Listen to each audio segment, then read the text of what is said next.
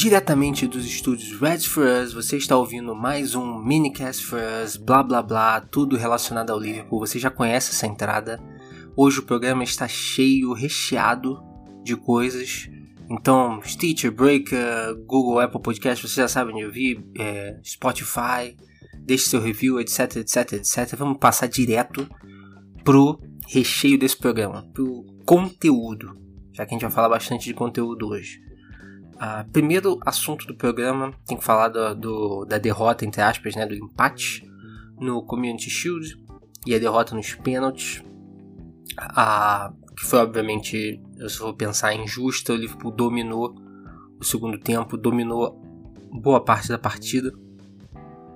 E, assim, com relação aos meus temores pela performance em alguns jogos da, da pré-temporada.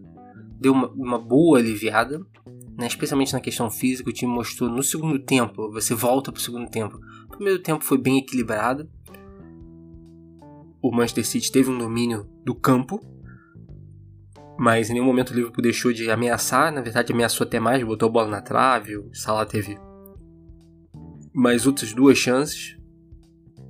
E mas no segundo tempo foi um completo massacre, né?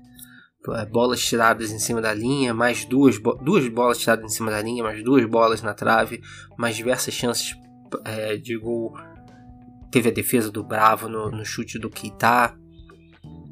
E o Liverpool merecia ter saído até com uma vitória confortável, não conseguiu virar o jogo, conseguiu apenas empatar. E aí nos pênaltis teve uma cobrança do Wijnaldum e foi que acabou perdendo o, entre aspas, título, que não vale muita coisa, tinha muita gente falando que, ah, pipocou, mudou, né? Você, você não tinha como falar, ah, não tá jogando mais nada. Até o intervalo ainda tinha gente, ah, quando é que vai começar a jogar? Aí eu falei, pô, gente, menos histeria, não tá jogando mal, tá jogando de igual para igual. E aí depois do jogo, é, não podendo mais ter essa histeria de que, ah, tá jogando nada, tem que contratar, tem que contratar. Aí vira o. Não, pipocou de novo, tem que contratar. Porque no fim das contas o objetivo é sempre contrata mais um. Falando em. em não, antes de mudar rapidinho. É, a única preocupação que eu tenho ainda são das performances de Alexander Arnold e Fabinho, que vem bem abaixo em toda a pré-temporada. Jogaram mal durante toda a pré-temporada e novamente não foram bem no, no, no, jogo contra o Manchester City. O time melhorou quando eles saíram. Né? O Gomes foi passado para lateral direita e o Ainaldo foi passado para o meio campo, que né, indica que, o, que ele caiu um pouco nessa, na, na escolha para jogar ali no meio mais avançado. Se você tira o Fabinho e não recua o Henderson, mas recua o Ainaldo, significa que essa posição mais avançada tá bem fechada com o Henderson. Inclusive, quando ele passou para direita, o time melhorou muito também. O Henderson, o time melhorou muito quando podendo lançar a bola e trabalhar com, com o Salah ali. É uma boa. É uma boa dupla. Inclusive, o Origi caiu um pouco quando ele saiu, quando o Henderson saiu da direita e passou para a esquerda. Né? O Origi foi bem no primeiro tempo, fez um bom primeiro tempo. achei que ele foi toda vez que pegava na bola, e partia para dentro do, da, da, zaga é, causava um pouco de, de, de apreensão. Mas a, falando, a apreensão mesmo é com relação às performances de Fabinho e Alexander Arnold. Mas, assim, eu acho que eu, deve ser uma questão de tempo, né? Não foram jogadores que foram exigidos demais na pré-temporada. O Fabinho não, não jogou na, na, na, na pré-temporada, não, na, nas férias. Não jogou nas férias. E o Arnold eu acho que fez um, um jogo só lá na, na final da, na, nas finais da Nations League. Então é, é entre aspas preocupante, mas nada que tire o sono. Falando em contratação, o livro fez uma pequena troca, vendeu o Mignolet pro Bruges, Bruges, o Bruges da Bélgica por 7 milhões de euros, se eu não me engano, podendo chegar a 9. Deve chegar a 9, né? Porque o ele não é um cara velho, vai fazer várias partidas pelo, pelo Bruges. Meu, meu roteiro apagou aqui da tela, foi pro descanso de tela. E. perdi a linha de pensamento. Ah, e contratou o Adrian, que estava sem clube. O Adrian espanhol, uh, que, que até a última temporada era do West Ham e tinha perdido a titularidade no West Ham pro Fabianski, que eu acho um goleiro fantástico. Acho o Fabianski um ótimo goleiro. Quem segue o nosso Twitter sabe que eu sempre falo, ó, Fabianski top, Fabianski. E Fabianski fez uma temporada magnífica temporada passada. E o Adriano foi terminou o contrato dele com o West Ham, não foi renovado. E aí ele foi lá, opa, vem cá. E assim, o Adriano, um ano mais velho que o, que o Mignolet, não tem essa expectativa de, ah, eu sou goleiro titular. Ele sabe que vem para reserva, ele sabe que vai ser reserva do Alisson. E o Liverpool ainda faturou uma graninha, reduziu provavelmente o, o custo salarial, porque o Mignolet era um goleiro titular quando foi contratado, quando foi renovado o salário dele. Então não, não, não, não acho que foi 6 por meia dúzia, não fede nem cheira, a não ser que, né, a parada do, de goleiro reserva é que nunca é um problema até a hora que é um problema. Mas eu não acho que o Adriano vai, ser, vai comprometer. O Mignolet jogou dois jogos na temporada passada, de todos jogou contra o Wolverhampton e contra o Chelsea nas Copas domésticas. E não acho que o Adriano vai comprometer se até se tiver que jogar um pouco mais. Caso, caso de alguma lesão, alguma coisa assim, não é um mau goleiro, é um bom goleiro, mesmo nível ali do Mignolet. Então nada que, que preocupe. Outra questão de transferência que o Liverpool emprestou Harry Wilson para o Bournemouth. E vai ganhar, o Liverpool vai ganhar 2,5 milhões de libras, podendo chegar a 3 por esse ano de empréstimo. É, pro Wilson é ótimo o empréstimo, porque ele vai. Ele deve jogar bastante na Premier League. Ele nunca jogou na Premier League. Ele tem 22 anos e nunca jogou na Premier League. E. O Liverpool fatura uma graninha pro Bournemouth foi bom também, um jogador entre aspas potencial. Ah, com relação a, ao elenco do Liverpool, não é muito bom, né? Que o Klopp tá se livrando de jogador. Já falei que a gente tinha que ao invés de torcer por contratação, torcer para que o Klopp não começasse a se livrar de jogador. A gente perdeu o Klein por lesão, vai ficar seis meses parado. E agora o Harry Wilson. Não é uma peça muito importante. Ele era, sei lá, quarta opção na, na reserva do ataque, atrás de Brewster, Origi e Shaqiri.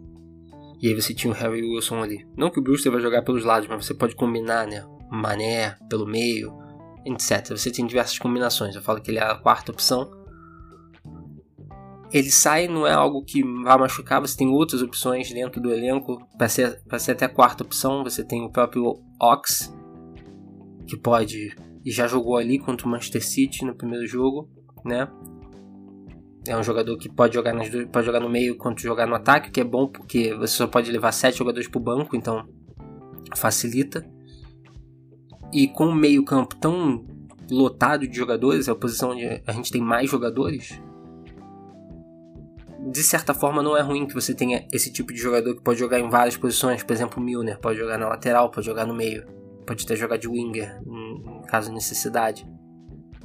Mas é bom porque o, o, significa que o seu reserva vai jogar bastante, vai estar todo mundo jogando. Mas é ruim porque algumas lesões deixa bem fininho o elenco, né? Se você perder o Milner, se você perder outro cara aqui, daqui a pouco você tá jogando com, com o, o Ainaldo na zaga, como já aconteceu há duas temporadas.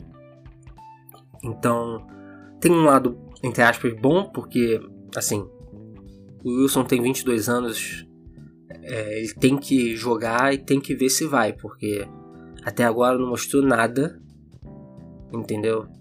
Então ele basicamente seria um cara ali, um corpo ali para ser colocado e que tem um chute de, de, longa distância, mas ele some muito dos jogos. É um cara que até agora não mostrou que tem condição de ficar no time.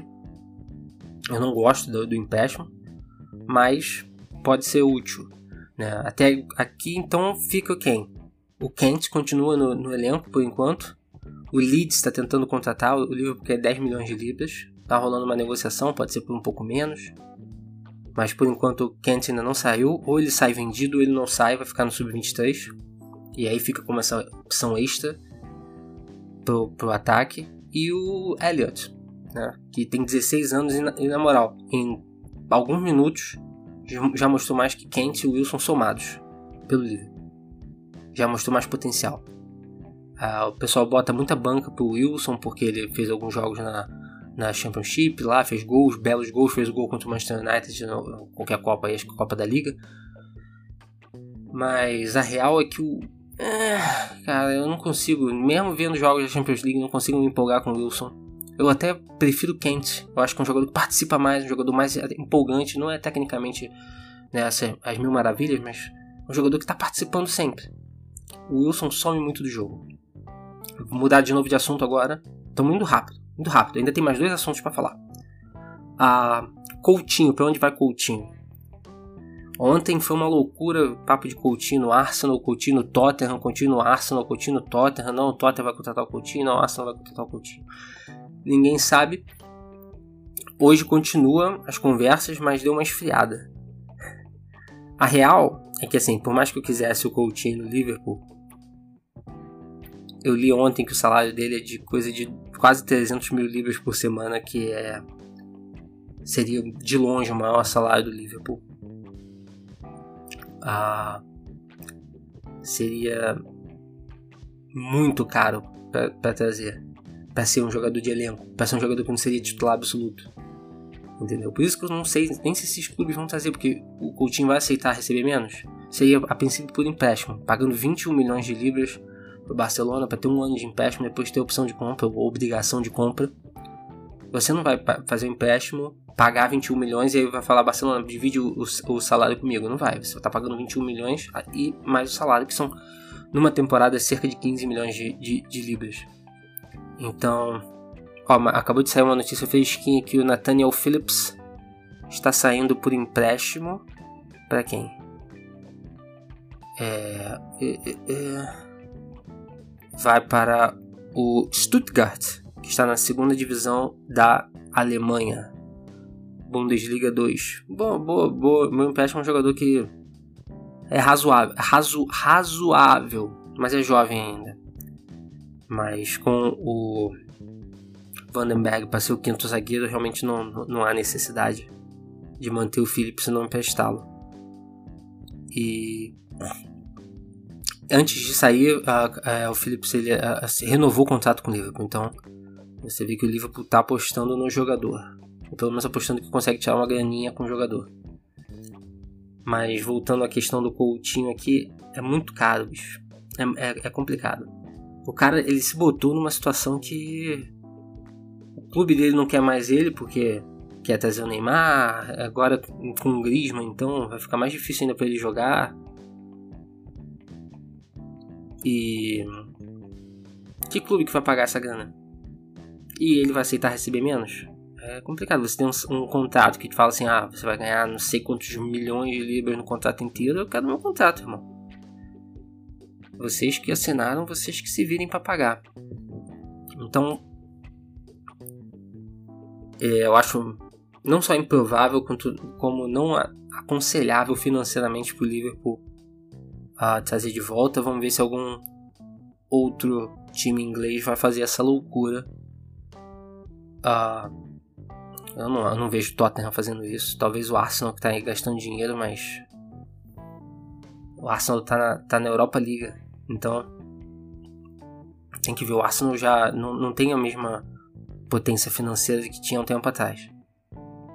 Agora, o último assunto desse programa, eu nem sei mais quanto tempo que nós estamos.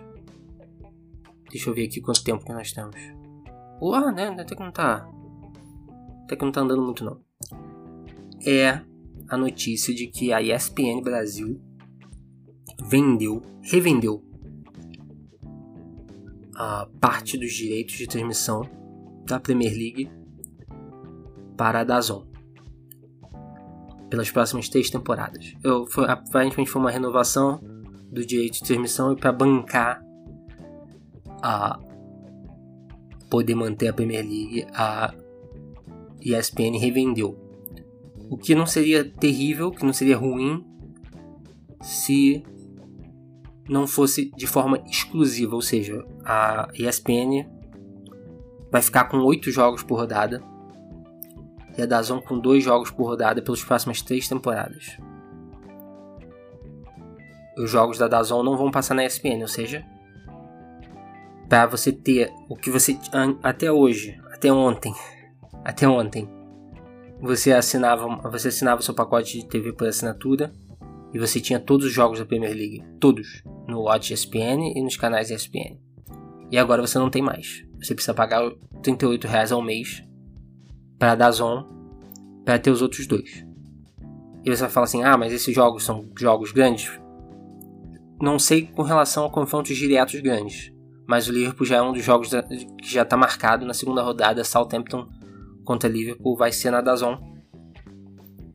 Vai ser o único jeito de assistir aquele jogo oficialmente, legalmente, a... no Brasil. E eu já falei bastante coisa de desses serviços de stream. No, no último programa eu falei um pouco. Ah, primeiro que eu não entendo a ESPN revender pra Dazon. Assim, tem outros canais, Fox Sports, apesar de que o Fox Sports está numa situação meio complicada com a venda da. Com a situação lá da Fox nos Estados Unidos, com a situação das Fox Sports nos Estados Unidos. Mas você vendendo para outro canal, vende para Turner, vende para algum outro canal que não esteja tentando destruir o seu modelo de negócios. O modelo de negócios da ESPN ainda é um modelo tradicional de TV a cabo. Seja ele cabo ou seja via internet, né? lá fora você tem o YouTube TV que tem ESPN, YouTube TV é basicamente uma TV a cabo via internet, não, não tem nenhuma diferença Exceto que você tem acesso a conteúdo on demand, mas você tem acesso a conteúdo on demand na sua TV a cabo também. Quer dizer, eu tenho. Eu vivo, eu tenho acesso nunca usei, mas eu tenho acesso a conteúdo on demand também. Então, não é muito diferente, né? Mas a Dazon realmente é um modelo diferente, é um modelo é esse modelo pulverizado que você tem diversos uh, operadores de stream que vendem isoladamente o que, na minha opinião, é uma, uma ineficiência de mercado bizarra. Bebendo uma aguinha aqui. Tá longo o programa. É uma ineficiência de mercado. Se você for pensar bem. Porque você olha para as TVs a cabo e elas têm, sei lá, 100 canais. Se você falar assim, cada canal aqui, ou cada conglomerado de canais, vai ter que se vender. Vai ter que se vender isoladamente. Não, não vai ter Discovery Channel, não vai ter National Geographic. Nada disso vai, vai existir, porque quem vai pagar? Entendeu? Quem vai pagar isoladamente pela National Geographic? 15 pessoas. Vai, quem vai pagar pelo Discovery Channel? 18 pessoas, sabe? É, esses canais não fazem sentido isoladamente. Muitos produtores de conteúdo não fazem sentido existir isoladamente. Eles só fazem sentido terem seu, seus canais de distribuição como um extra ou em conjunto com outros canais. Você junta, você não quer, você junta Discovery com History, com uh, NetGeo, e aí você coloca um, um Warner, TNT e tal, aí as pessoas falam, ah, eu quero, ah, eu quero, aí eu aceito. Eu aceito até pagar mais, no fim você está pagando menos do que você pagaria isoladamente. Mas aí eu aceito, é o, é o pacote, é o bundle, né? Você viu que a Disney ontem lançou um bundle do Disney Plus com o Hulu e um ESPN lá, um negócio, um ESPN Plus, que é como se fosse um, uma plataforma, uma dessas plataformas da ESPN, por um preço menor do que seria cada um isoladamente, porque faz mais sentido. Quando você começa a colocar as coisas em separado, aqui no Brasil faz sentido até me menos do que nos Estados Unidos, né? Porque você pode falar assim, ah, mas é bom porque você não precisa pagar tudo, você não tem opção de eu só quero ESPN. Você não tem essa opção. Até tem, mas não é completo, né? Eu só quero, eu só assisto, sei lá, eu só assisto AXN. Eu só queria o AXN, não quero dos outros canais. Eu não posso mas com o stream eu posso. Tudo bem, isso é, isso é a vantagem. É a vantagem. Você só assiste o HBO, então eu contrato HBO separadamente, apesar de que o HBO sempre foi por fora, né? Mesmo na TV a cabo, o modelo da HBO sempre foi por fora. A HBO nunca se vendeu junto com o resto. Mas isso faz bastante sentido, até faz algum sentido nos Estados Unidos, onde você tem muita gente que mora sozinha, muita gente jovem que mora sozinha, é comum você, as pessoas se mudarem para a universidade, se mudarem depois da universidade, etc. E gente que não tem muito dinheiro, né? Mas aqui no Brasil, onde o normal, o padrão ainda é que as famílias morem juntas, que as pessoas morem com seus pais ou com seus avós até se casar ou até mesmo depois de se casarem. Nada mais normal aqui no Brasil que você ter família estendida morando junto mesmo, sob o mesmo teto. O pacote faz mais sentido ainda. Porque você. Ah, eu, por exemplo, posso falar assim: ah, eu só assisto esportes, então vou só assinar a Dazon e o pacotinho ali de, de internet que a, que a, que a ESPN deixa eu assinar pelo UOL. Mas você pode pensar assim, mas aí sua esposa gosta de assistir não sei o que, ou seu marido gosta de assistir não sei o que lá, gosta de assistir o Irmãos à Obra. E aí? Aí você tem que assinar a TV a cabo. Sua avó gosta de assistir o, o documentário lá do, do, do, do History Channel. Você tem que assinar a TV a cabo. Entendeu? Você tem que assinar, ou você tem que ficar assinando um monte de coisa que no fim das contas vai dar um preço absurdo. Certo? Então, a gente, com essa parada de ah, o stream é o futuro, o stream é o futuro, o stream é o futuro da forma de você entregar o, o produto entregar esse conteúdo. Mas dizer que o stream é o futuro uh, e simplesmente ignorar o, o, modelo de negócios que durante anos vem foi se aperfeiçoando, inclusive para cada país, de forma diferente, é meio burro. Se você for pensar assim, essa parada de pacote, pensa que você tem duas opções você chega na praia tem dois quiosques vendendo sorvete. Um vende sorvete de chocolate outro vende sorvete de morango. E os dois a cinco reais. Aí você gosta de sorvete de chocolate e fala assim ah eu vou, vou gosto mais de chocolate vou comprar o de chocolate só. Mas aí na hora que você vai comprar o cara fala assim opa peraí. Ao invés de você comprar o de chocolate por 5 leva os dois por 7,50 aí você fala opa eu topo de sorvete suficiente para levar os dois por 7,50. No fim, se você com um cara, né, cada um vai levar 3 e alguma e quebrar 3,70, você pensa, ah, o cara ia ganhar 5 reais, agora tá ganhando 3,70. Beleza, mas pega 10 caras. E se cada, se cada um vendesse 5, seria 25 reais para cada um. Mas se você pegar 10 caras que pegarem o, o, o pacote com dois sorvetes, dá 37 reais para cada um.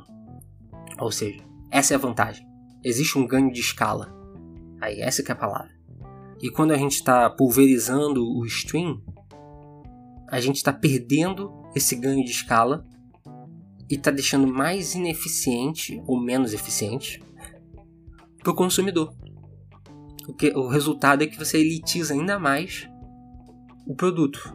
Hoje, a Premier League está mais elitizada para se ver no Brasil do que estava antes. E eu vi gente falando, ah, 40 reais, classe média pode aguentar 40 reais por mês. A classe média brasileira não, não é a classe média uh, britânica, né? Como disse os nossos queridos do, de certo Twitter sobre o Manchester City para o Brasil, querido morador lá de Londres, de London, que falou que os brasileiros são sortudos porque lá ele paga não sei quantos, ignorando o fato de que o salário médio britânico é mais de cinco vezes maior do que o salário médio brasileiro.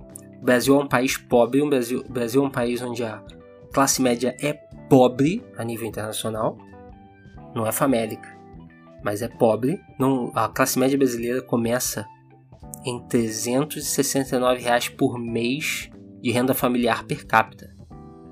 Ou seja, se uma família de quatro pessoas, é mais ou menos 1.300, 1.400 reais por mês. 1.400, é. Bicho, isso, isso para quem, pra quem ganha isso, 40 reais ao mês é muita coisa. 500 reais por ano é muita coisa.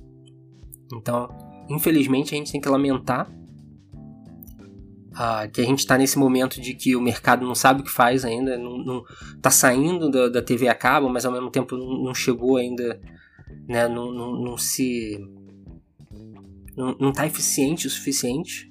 Então a gente está tendo que pagar mais pelas coisas que a gente tinha pagava menos antes. É, é isso assim, a gente tá falando disso, a gente não sabe nem o que vai acontecer com a Dazon ano que vem, né?